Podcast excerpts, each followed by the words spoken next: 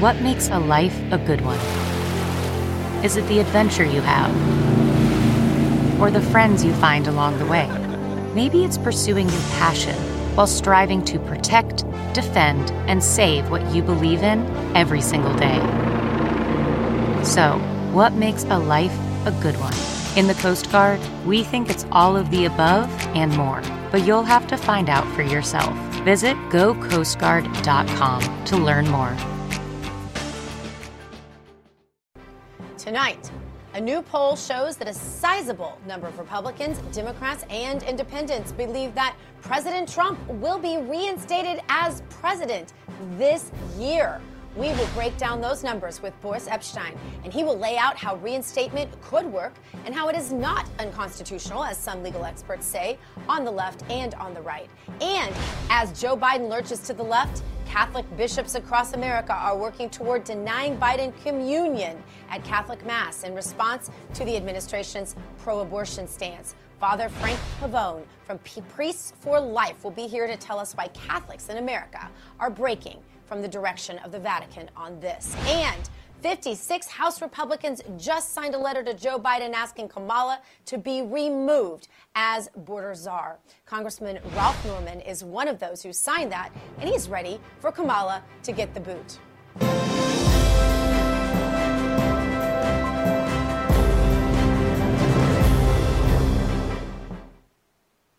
Now, over the weekend, I spoke to the Florida Teenage Republicans Convention. What an honor.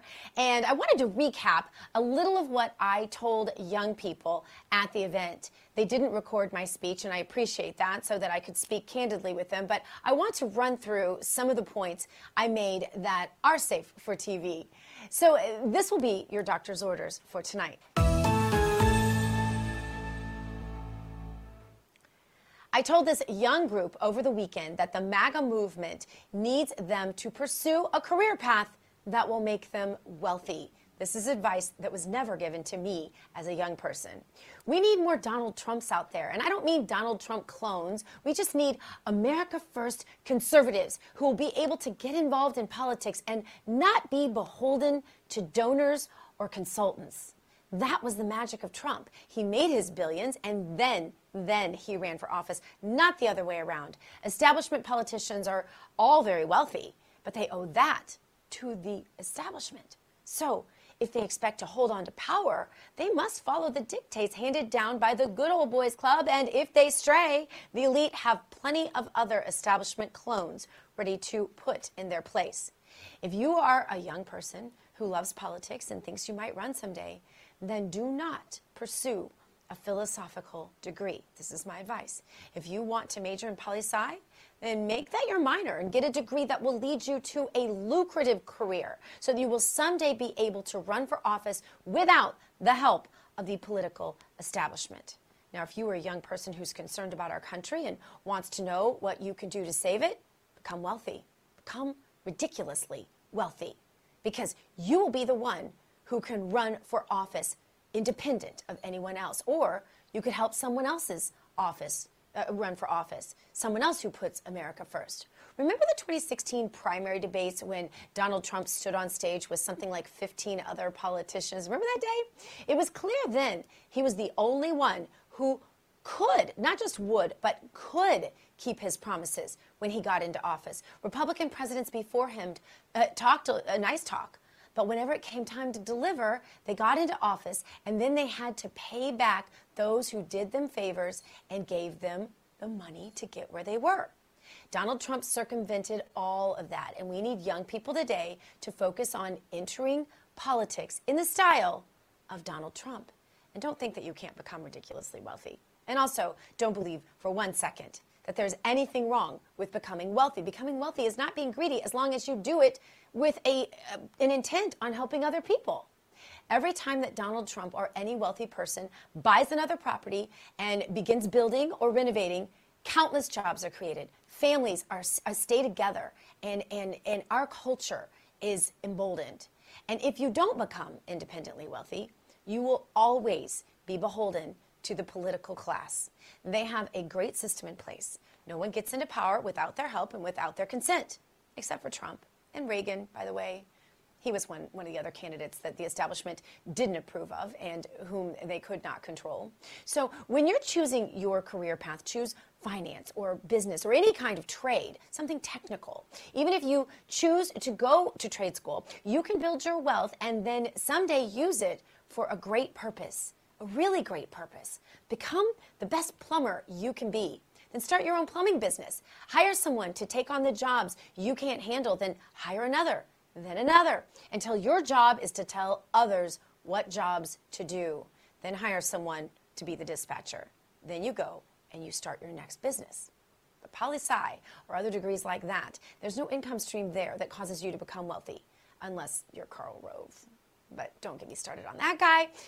I have a friend who I made over the past year or so who lives in another state. He started out working on cars, bodywork specifically.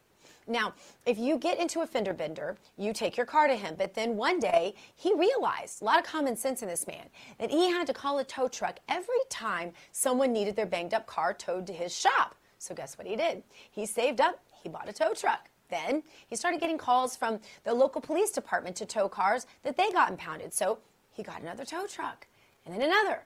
And then he needed space to hold all the cars. So guess what he did? He bought the lot next to him, next to his auto body shop. And then he realized that often he had to send cars to a mechanic to fix engines and other problems that he couldn't fix for whatever reason. So he bought the lot on the other side of his body shop and he hired a mechanic to work for him instead of sending the work to someone else. And then he realized he had a great little space where he could stick a bedroom to rent over the top of his repair shop. Why not? So he rented that out and became a landlord. And then the house next to him was for sale. Guess what he did? He bought that. You're right. And then he realized he had a lot of foot traffic through his very busy auto body shop. So he put a little water purification system in that he sells to people who come in there. And then he put Trump gear in there for sale. And he sells that too. And now he's thinking it's time to run for governor of his state. Guess what? You could do that too. He started out repairing cars. But he's built a fortune right there, bought up an entire block in his town, in his state where he lives. This can be you. You just need to have a trade that you're good at. Now, you may have noticed that the leftist politicians are almost always lawmakers. They use that to shield themselves by using attorney client privilege and to be able to pass money through law firms. That's essentially untraceable because lawyers who were politicians made sure their profession was protected because that's what they do, so they could continue their dirty schemes. That's why Hillary never went to prison for her illegal email server, you know? And she and everyone around her, guess what profession they chose? Attorney. And then they all claim attorney client privilege. And then when it came time to send money to fund the fake Russian Steele dossier, she passed money through New York firms to hide the source of that funding. So if you plan to be a corrupt leftist establishment politician, then law school is for you. Although there are a few great conservative lawyers out there. So don't get me don't, don't ever let me discourage you from studying law. I think it's a great profession. But whatever you do, make sure you can be free of outside influence when you decide to enter the political arena. Don't presume that certain fields like medicine or law are instant money because some of them are really hurting right now because of our politics. They're not all rich. Make sure you have a technical skill that is marketable, marketable that you can build on, like my friend who built who worked on cars. Don't cut corners. Take your time. Build a business. Build wealth. Fight for America. Because the fight for America will never be over. And don't worry, we're going to need you in 20 years, 30 years, 40 years from now. There will always be establishment politicians hungry for more power. So don't take shortcuts now. Take time and you can build yourself into a force that is a thousand times greater than you, a thousand times more effective than if you just jump in now. Build a life, build a business, build a family, gain life experience, gain wealth, and then toss your hat into the political ring when you are ready to win it. Coming up, over 50 members of Congress say it's time to kick Kamala to the curb from her border czar job. One of those congressmen is with me. Stay tuned for that. That's up next. And coming up a little later in the show is reinstatement constitutional? Well, one of the country's top legal experts, Boris Epshteyn, says yes, and we will show you the poll that shows just how many Democrats think that Donald Trump will be back before the end of this year. This one's going to blow your mind. Stay with us. So much more here on Dr. Gina Prime Time. Back in a. That's not just the sound of that first sip of Morning Joe. It's the sound of someone shopping for a car on Carvana from the comfort of home. That's a good blend. It's time to take it easy, like answering some easy questions to get pre qualified for a car in minutes. Talk about starting the morning right. Just like customizing your terms so your car fits your budget. Mm-mm-mm. Visit Carvana.com or download the app to experience car shopping the way it should be convenient, comfortable. Ah. It's another day of the Biden border crisis or the Kamala border crisis, since she is the border czar, even though she's never been to the border. We'll just forget about that. 56 House Republicans have sent a letter to Joe Biden calling on him to get rid of her as the border czar and to find someone who actually cares about the crisis, maybe even someone who'll take the time to travel to the border. I know it's asking a lot. One of those is my next guest. His name is Congressman Ralph Norman. He's not afraid to stand up to inaction, and he joins me right now. Congressman, good to see you. My pleasure. Thank you, Dr. Jenny. Congressman, are you sure that Kamala Harris isn't intentionally, and, and I mean this in a very sincere way, trying to extend this border crisis? Because I'm not sure in, in my calculation, she wants to fix this at all. The longer we are overrun, the more poverty stricken people flood into our country, the more drugs and crime.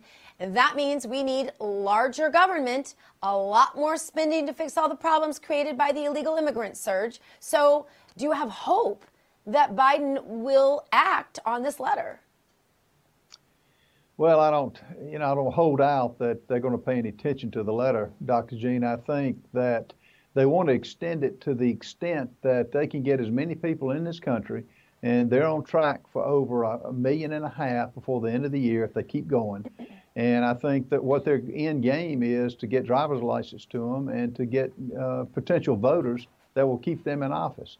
And that's got to be the end game for them because why else would they do this? Why else would she laugh when they asked if she had been to the border and she said she hadn't been to Europe? What's that got to do with anything?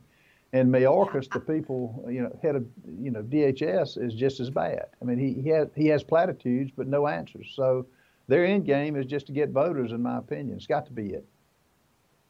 Let's assume for a moment that Kamala really does want to fix the crisis, but she's just really uh, stupendously bad at it.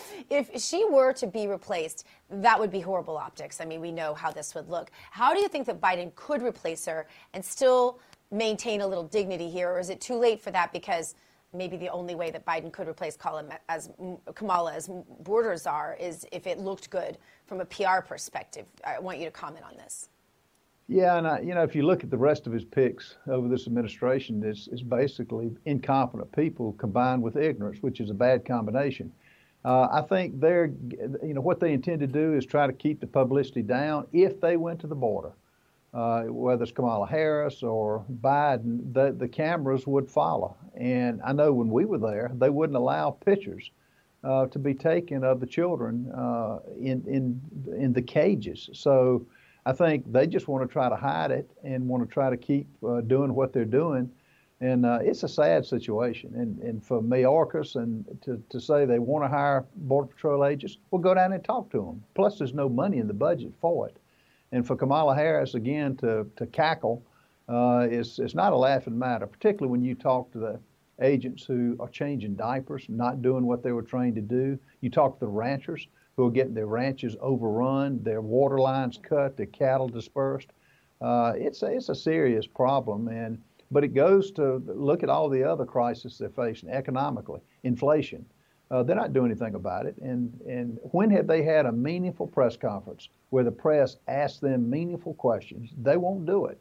And they, they've been getting away with it. But I know that uh, there are a lot of Republicans who are going to continue to ask questions. We're going to write letters. If they choose not to respond, then so be it. But we're going to keep the pressure on and do what we can do to, to highlight such a, a, an administration that is disconnected to the American people. Well, and that's your job as a representative of your constituents. Uh, that's something that uh, all people in your position should be doing. Congressman, I have to ask you about the inflation problem we are in uh, our economy right now. We have the price of most goods rising. And these are the kinds of goods that really do affect the middle class. It's very alarming. And I think this is another crisis. And, and, and forgive me for my cynicism here. I don't think the administration has any intention of fixing this. Being president is hard. I get that. Maybe Biden and those pushing him to do his job, um, you know, just realize that he clearly cannot handle this job. But maybe they also should have thought about that before they propped him up and put him out there as their puppet. Well, and, and uh, Dr. Gina, look at where this administration is coming from. They're career bureaucrats. They've always mm-hmm. depended on, on a paycheck from we, the taxpayers. They've never run a business. They've, they've never had, had to hire people and be responsible and accountable for you know the people they employ. They've just gotten a government paycheck.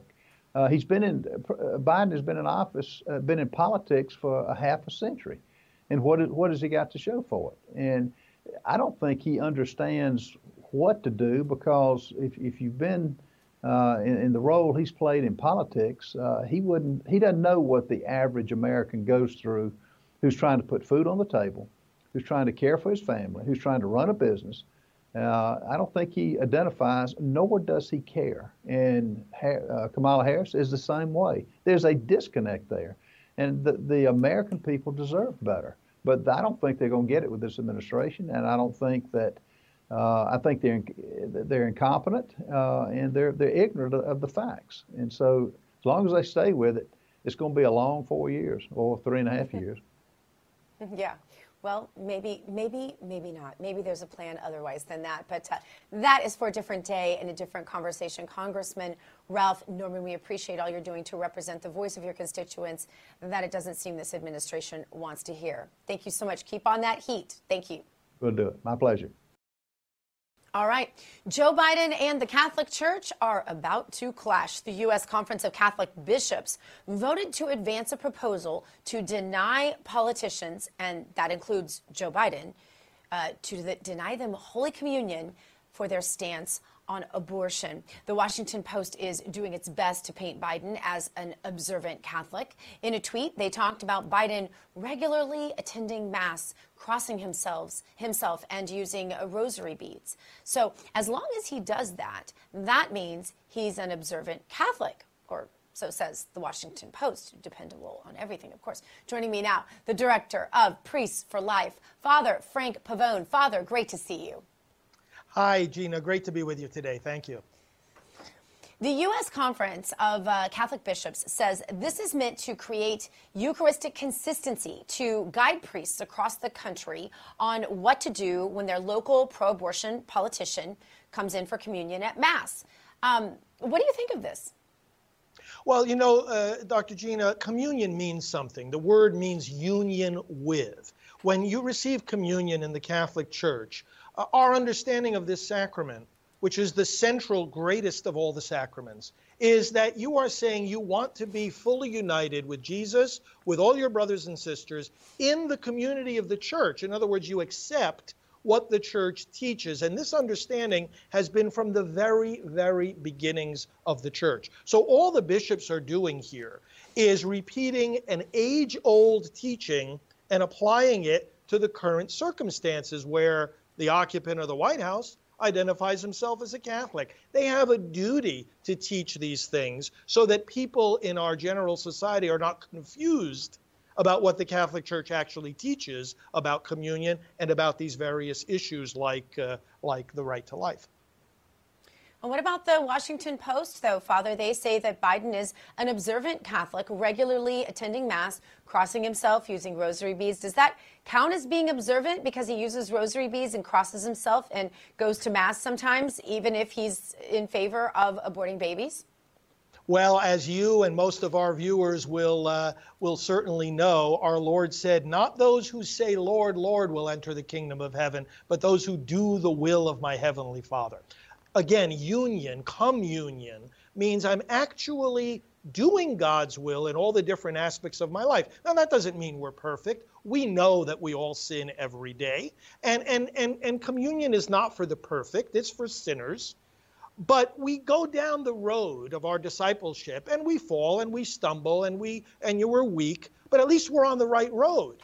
When it comes to aborting babies, Uh, Joe Biden is taking steps where he's on a completely different road. He's not trying to protect these babies. He's trying to put more money into the abortion industry. He omitted the Hyde Amendment from his budget. This is the first time in four decades that that's occurred a bipartisan agreement that our tax money wouldn't be used to kill babies, and he just throws it out the window. I mean, this is not a matter of somebody trying to be observant and falling through weakness and saying, "Oh, I want to be in communion." He doesn't want to be in communion, and that's the, that's where you know it's not about the bishops denying him communion. It's about Biden and others like Pelosi and, and many others who are prominent Catholics in political life. It's about them denying themselves communion by separating themselves from the mm. church on very key issues. And I would go further and say it's not just that they're separating themselves from the demands of their Catholic faith. Dr. Gina, as you've heard me say, we need public servants who know the difference between serving the public and killing the public. Supporting abortion is not just against the faith, it's against the very meaning of public service. And this is where these people have to face up to what's really going on here and be honest and be consistent about what they really support. One of the things that's really confusing to we non Catholics outside the faith, and you're one of my dearest friends, um, but I'm not Catholic, you know that. And, um, and one of the things that's confusing looking in from the outside is the hierarchy. Um. You have Pope Francis at the moment, who seems to espouse so many of the most leftist, elitist sorts of values. Um, will that have any impact on what the bishops are able to do along these lines? Well, it will have an impact on what those who do not want to take action against politicians like Biden will be emboldened to say. And, and, and this is why I think we see a certain core of resistance among the bishops to taking any action in this regard. But although, of course, if you look at what Pope Francis has said on abortion, he said, hey, it's like hiring a hitman, you know, go and kill that baby. He's, he's said the right things, and he's been very strong on this. But what you say is also true. He's he's he's created a lot of confusion, and a lot of the positions he's taken have been more on the left. Uh, but really, the bottom line, what people have to look at here is that in the Catholic Church is a one fundamental principle of how the church is structured is that each bishop in his own diocese sets the norms for discipline. If a bishop wants to say in his diocese, Joe Biden cannot receive communion. Nancy Pelosi cannot receive communion. He has the right to do that. He can set that policy even now. He doesn't have to wait for the conference to come up with a statement. He doesn't even have to wait for the Pope to do anything. He already has that authority. And uh, that's where each of these men is going to have to decide what he's going to do. I, I, let me make a comparison here, uh, Gina. In the political realm, in the civic realm, people are sick and tired of the failed leadership uh, that, that, that, that represents the, the establishment and, and, and the past. They're tired of it. And this is why, of course, uh, our, our friend Donald J. Trump was, was elected in 2016. Well, we see the same thing happening in the church. People are tired of weak leadership. They're tired of people in positions of authority who don't have any courage and who can't speak with any clarity. Just as President Trump has brought a, that breath of fresh air into the into the secular political realm, we need leaders in the church to bring that same kind of courage and clarity into the church realm. This issue with communion and Biden is a great opportunity to do that. And I know a lot of these bishops will step up to the plate and they will at least exercise that kind of courageous leadership within their own diocese, just like ministries like Priests for Life try to do within the sphere of our influence. You've been one of the top leaders of the pro life movement in the Catholic Church for decades, and you've seen good times and tough times for this movement. This administration is certainly a lot different than the last last one. Um, how does that impact your day to day life as a Catholic? Well, it, what it does, first of all, it, it certainly brings a lot of people to uh, get involved in the movement because they realize that we have now uh, literally an enemy, an enemy of the unborn, an enemy of the uh, of the pro-life cause, uh, not only in the White House but in so many positions in Congress. But at the same time, our movement is making such tremendous progress on the state level because as as you know as you've discussed and many people who follow the political uh, direction of our country have realized in the 2020 election, it was Republicans, it was pro life candidates who gained on the state level. And that's where a lot of the difference is made when it comes to abortion policy. And that's why we see more laws being passed to limit and, and to even prohibit abortion on the state level than ever before. So what it creates is, is, is, a new sense of urgency. It does create concern and for some people distress, uh, for all of us distress at what's happening on the federal level, but a great deal of encouragement uh, not only on the state level, but the fact that the majority for the for the Democrats and for the pro-abortion advocates is not that great in in uh, in Congress, and it's going to change in the midterms. I'm very confident, and that's giving our movement a great sense of of hope for the immediate future. All right. Father Frank, Frank Pavone just doesn't get any better than that. Thank you so much. And then you just being on our show. I mean, obviously not the Biden administration, but thank you so much for being on the show and sharing your wisdom as you always do. And tell us where we can find all the things that you do. I know you put out some great stuff that our viewers will want to know about. Yes, a uh, simple website, endabortion.us. And that's our main website, many, many different aspects to our ministry, as you know, endabortion.us. Absolutely. All right. Thank you so much, Father. See you soon. Thank you. Coming, coming up, you won't believe how many Democrat voters believe that President Trump will be reinstated into power this year. Boris Epshteyn is up in a few, and he is going to break down the latest polls and tell us how Trump could be placed back into power legally before the next election. Stick around. More Dr. Gina Primetime coming at you. CarMax is putting peace of mind back in car shopping by putting you in the driver's seat to find a ride that's right for you. Because at CarMax, we believe you shouldn't just settle for a car, you should love your car. That's why every car we sell is CarMax certified quality so you can be sure with upfront pricing that's the same for every customer. So don't settle. Find love at first drive and start shopping now at CarMax.com. CarMax, the way car buying should be. All right. Turning our attention to Georgia, the election audit in Fulton County, Georgia has been stalled because of lawsuits from the left. Last month, a judge gave the go ahead to inspect 145,000 absentee ballots in Fulton County, Georgia. But the county went to court and asked the judge to stop the audit. Superior Court Judge Brian Amero heard from both sides today, and Heather Mullins is in Fulton County, Georgia. And Heather, joins us now. Heather, give us an update. Hey, Dr. Gina. Um, as you know, I'm back here in Georgia today. There was a hearing in Henry County with Judge Amero regarding the Fulton County lawsuit filed by VoterGA's Garland Favorito uh, and some other plaintiffs to unseal 150,000 or so ballots in Fulton County. Um, so that that hearing took place today. As we know, the last thing, big thing that we reported on was that the Fulton County Board of Registrations and Elections hired two of Georgia's top criminal defense attorneys to now represent them in this civil case. Um, they filed a number of motions. Uh, specifically, the argument they raised today in the courtroom was about sovereign immunity, saying that uh, citizens did not have the legal grounds to sue the Fulton County Board of Registration and Elections. And what you have is Fulton County is saying that we're not responsible. It's the Board of Registration and Elections. Board of Registration and Elections is saying you got to sue the county. And so nobody wants to take responsibility. Plaintiffs still want answers. Uh, I did not hear any objections to the actual unsealing of the ballots uh, per se, although somebody from Fulton County did raise the concern that the Open Records Act they claim does not give the judge the authority to go in and create new, higher quality forensic images of these ballots, only that he can access the ones that already exist, which are, uh, as we've heard, not high enough quality in order to get the information that they need. So that's basically what happened today.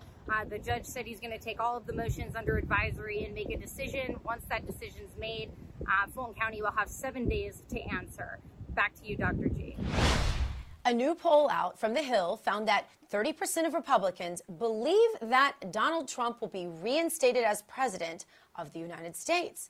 But it also found that 13% of Democrats think that too, as well as 26%, almost the same as the amount of Republicans, of independents who think that. So, When I heard these numbers, I had to call the man who could break it all down for us from a legal perspective. He is a political gu- guru and also one of our nation's greatest legal minds, Boris Epshteyn. Boris, great to see you. Thank you so much for being with us today. Gina, thank you so much. Amazing to see you, and I really appreciate the kind words.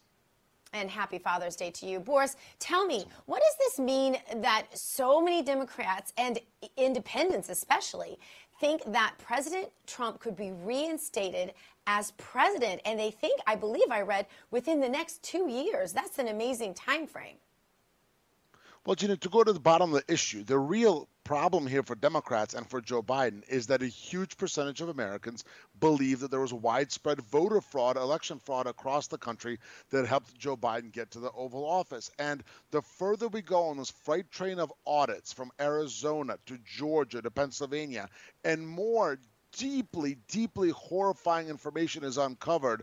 Ballots missing, databases missing in Arizona, Fulton County chain of custody documents missing in Georgia and Atlanta, Pennsylvania, a total cesspool of disaster. The more of that information comes out, the more Americans believe that this was a fraudulent election. And then this poll shows that Americans believe that if there's a fraudulent election, there's got to be consequences. It's not just a large number of Republicans, as you see there, it's actually 13% of 13% of Democrats believe President yeah. Trump will be reinstated this year, and that 20, 26% of independents. This is a very, very interesting and I think a very momentous poll because it shows that the work being done to uncover the truth about the deep fraud throughout 2020, throughout that election, is actually cutting through all Americans, not just Republicans, but Democrats and independents as well.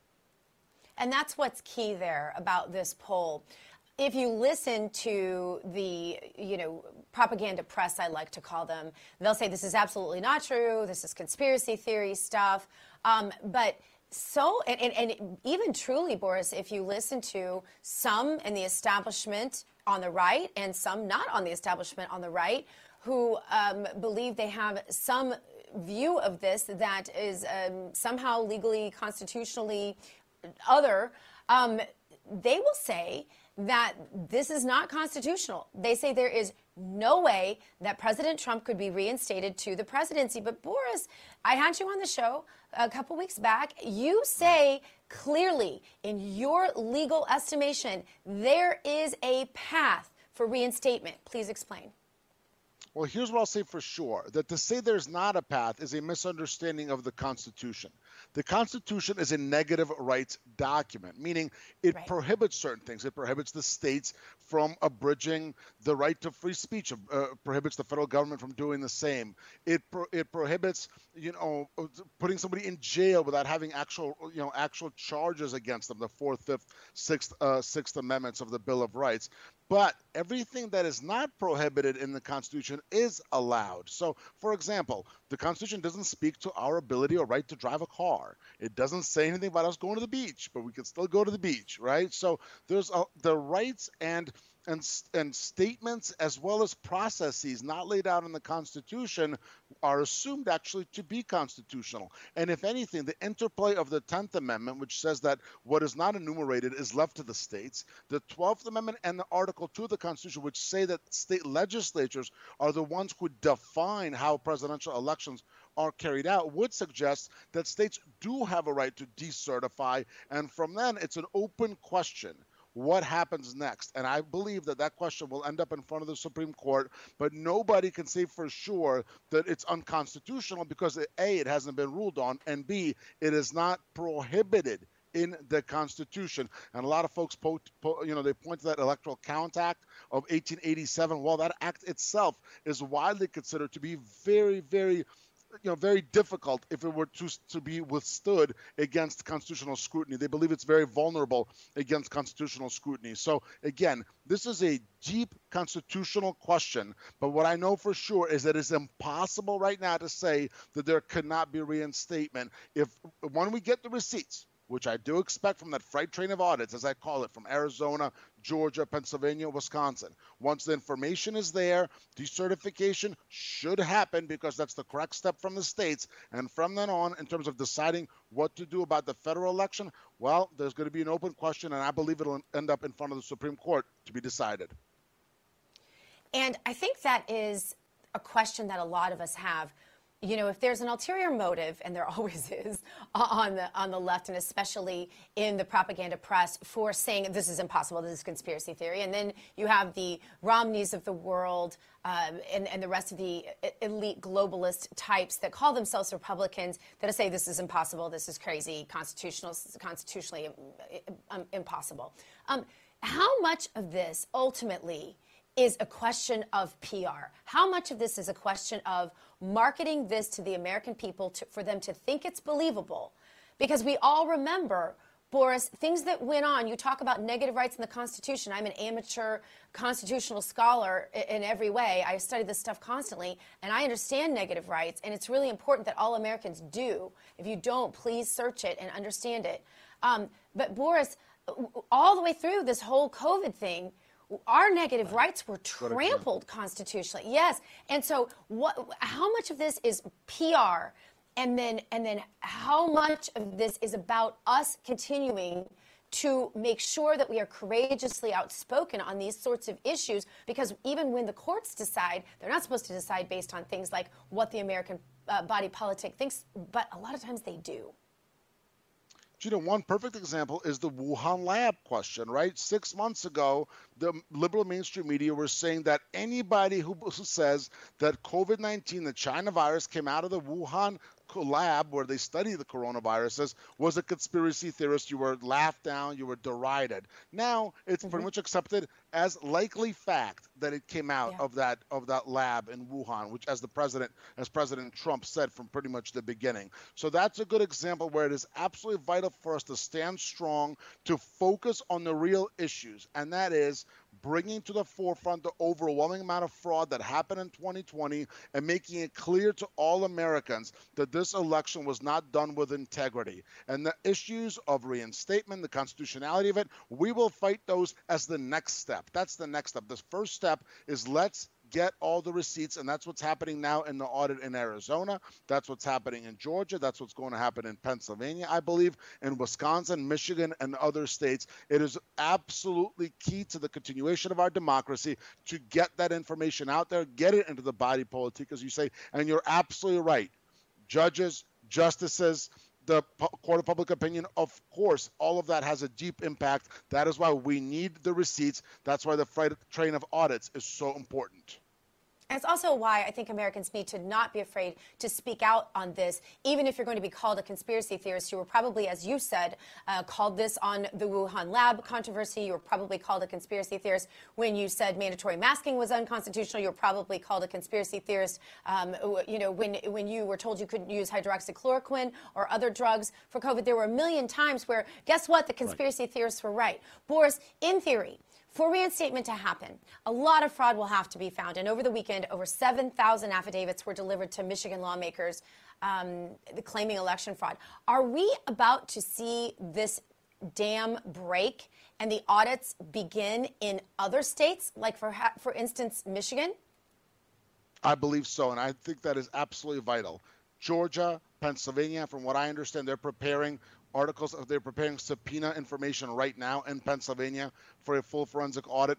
Georgia, there's been a huge push. Vernon Jones been pushing for a, a, full forensic audit in all of the counties in Georgia. I believe 159 counties. In Arizona, we've had the forensic audit in Maricopa. We should have it in Pinal and Pima County as well.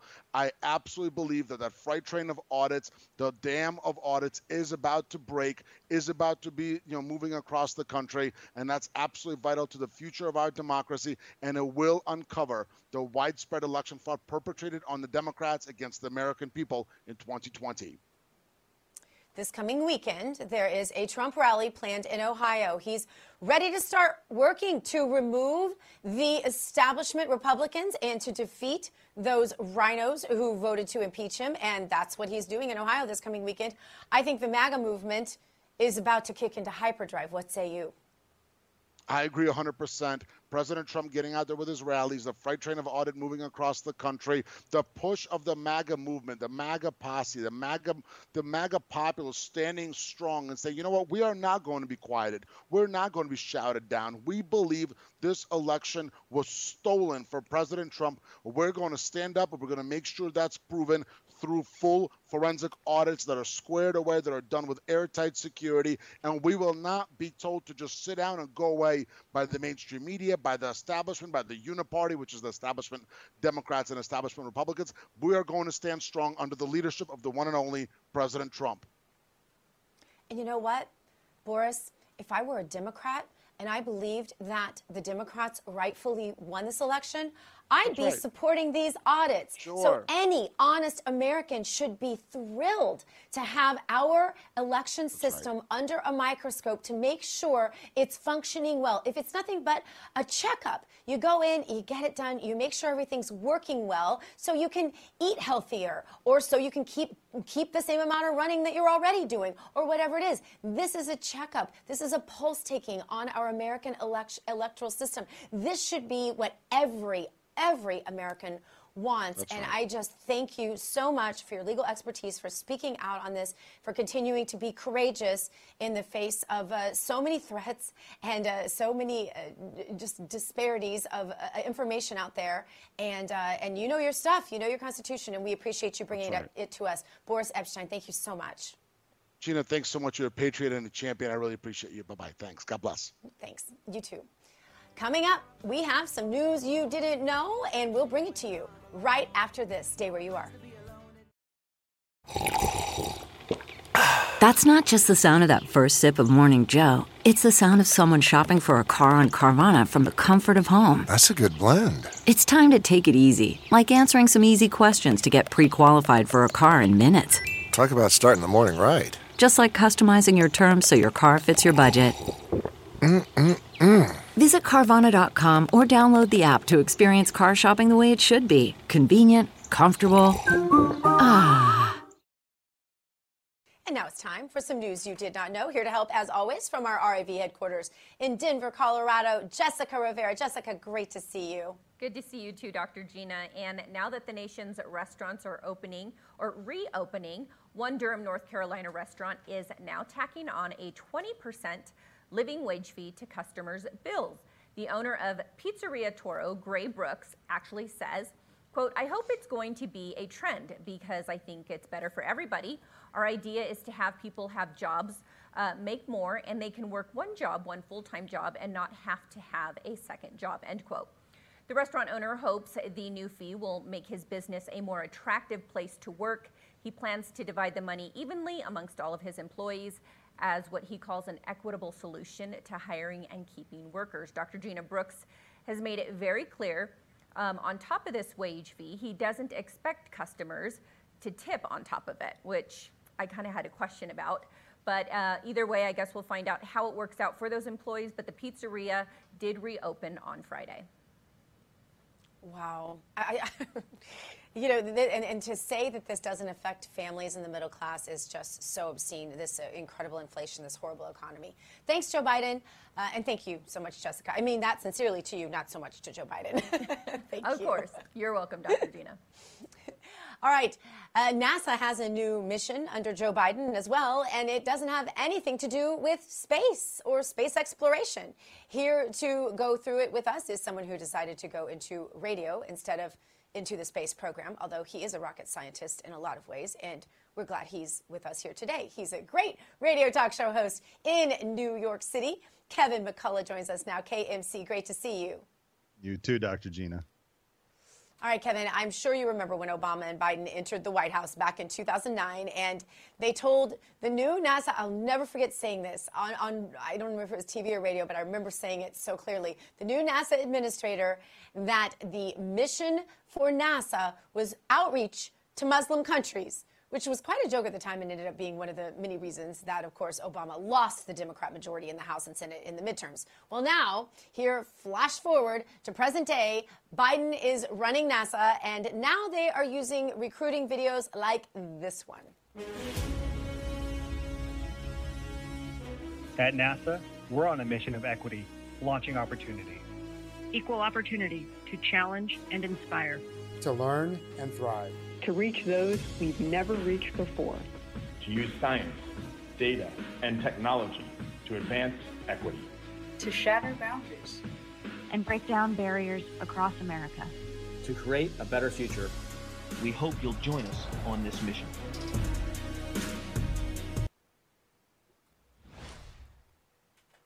Wow, there you go, Kevin. So uh, a whole new mission for you know NASA that has nothing at all to do with space. I have to think that whoever was charged from the administration uh, and put in charge of these recruitment videos, because the one that that one illustrates this well, as did the one for the what was it, the Marines a couple of weeks ago, and they had oh, a, yeah, that a, was bad. a woman who had uh, I don't know, she, it was it was everything except being a warrior uh, that she included in the recruitment video, and you just have to wonder, you know, what what people like Putin and Xi Jinping and all these people that you know are looking at us overseas. What what what you wonder what they say over coffee at night uh, to their advisors when they say, you know, that U.S. that Donald Trump guy, he scared the you know what out of us, but these guys, eh, not so much. Um, I, yeah, just another. Ugh, I look at that and I go, what what what are we doing? I thought NASA was about going to space. I don't, I don't want some affirmative action candidate that can repair refrigerators to be my captain if I'm on the uh, next uh, space shuttle. I want to have the best guy that w- that ever graduated the Naval Flight Academy. Yeah, so so incredibly racist and demeaning uh, to people of any minority. Uh, it's just ridiculous. Kevin, I want to ask you about Kamala's Juneteenth celebration she had at the VP's, speaking of racist, uh, residence over the weekend. We have some pictures from the very intimate get together that she had with other powerful females inside D.C., like Pocahontas and some other senators. These are pics from Lynne Patton's Instagram, where she pointed out that Kamala and Pocahontas, aka Elizabeth Warren, uh, who lied, of course, about her ethnicity, are being served by the black help who are standing in the corners of the room in the background. Kevin, this looks like, I'm not kidding you, circa 1950s with black help and a bunch of white women at the table. And I might remind you that Kamala is not black. She's Indian and Jamaican. Even though her Wikipedia calls her African American, she's absolutely not. But Wikipedia lies about pretty much everything, so that shouldn't surprise us. Go, Kevin. Well, if you count Kamala and then I see one Asian woman at the table, you've got at least two women of color that are there.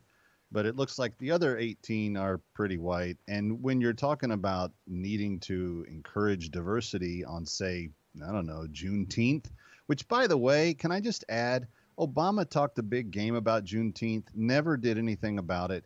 Uh, Bill Clinton never did anything about Juneteenth. You know, the the nation's first black president, whatever. You know right. who was it? You know who it was that argued that Juneteenth, the end of slavery, deserved its own holiday celebration? Donald J. Donald Trump. J. Trump. I mean, it's it's ridiculous, and and just another example of liberal progressives, regressives. I talk them. I can say about yeah. them. They're trying to take it backwards. Uh, they they they want to talk a big game, but they're full of hot air. Well, listen, I want to say I have no problem with Kamala having a meeting with a bunch of uh, white people, and I don't have any problem with the fact that they hire minorities. I think that's wonderful. They have jobs. That's a good thing. My problem is that this was supposed to be a Juneteenth event and she is surrounded uh, it's just the whole thing. The optics are horrible. And if the situation were reversed we know we would never hear the end of it. Had this been mike pence it would have been the end of it. Anyway all right it is time Absolutely. for our meme of the day.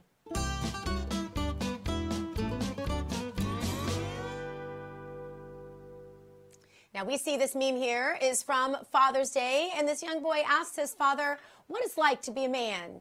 And the father says, Son, I don't know. We're liberals, and I told you to call me mom. Kevin, this is funny because sadly, there are so many wacky lefties out there who you could envision um, teaching their kids to just be confused about what a mom and a dad are. It's it's not just confusing. It's the reason I'm turning the Olympics off. We've already got a BMX mm. bicyclist and a and a heavyweight weightlifter that are going to compete as women and they have yeah. their dangling participles still attached. Oh gosh, Kevin. Not, just not. I, just not. You're right. It's not. we're, we're literally closing the show with dangling participles. Oh, that's great. Kevin, thank you so much for being with us. We always appreciate you. Have a great week. You too. Thanks you. Thanks to you too for joining me tonight here, and thanks to everyone at your new home for real news, Real America's Voice, RAV TV, live from Studio 6B. Up next with Damon and the crew. Don't miss it. Promise you'll laugh. Hug your children, love your God, go boldly now, and live the truth. Good night, everybody.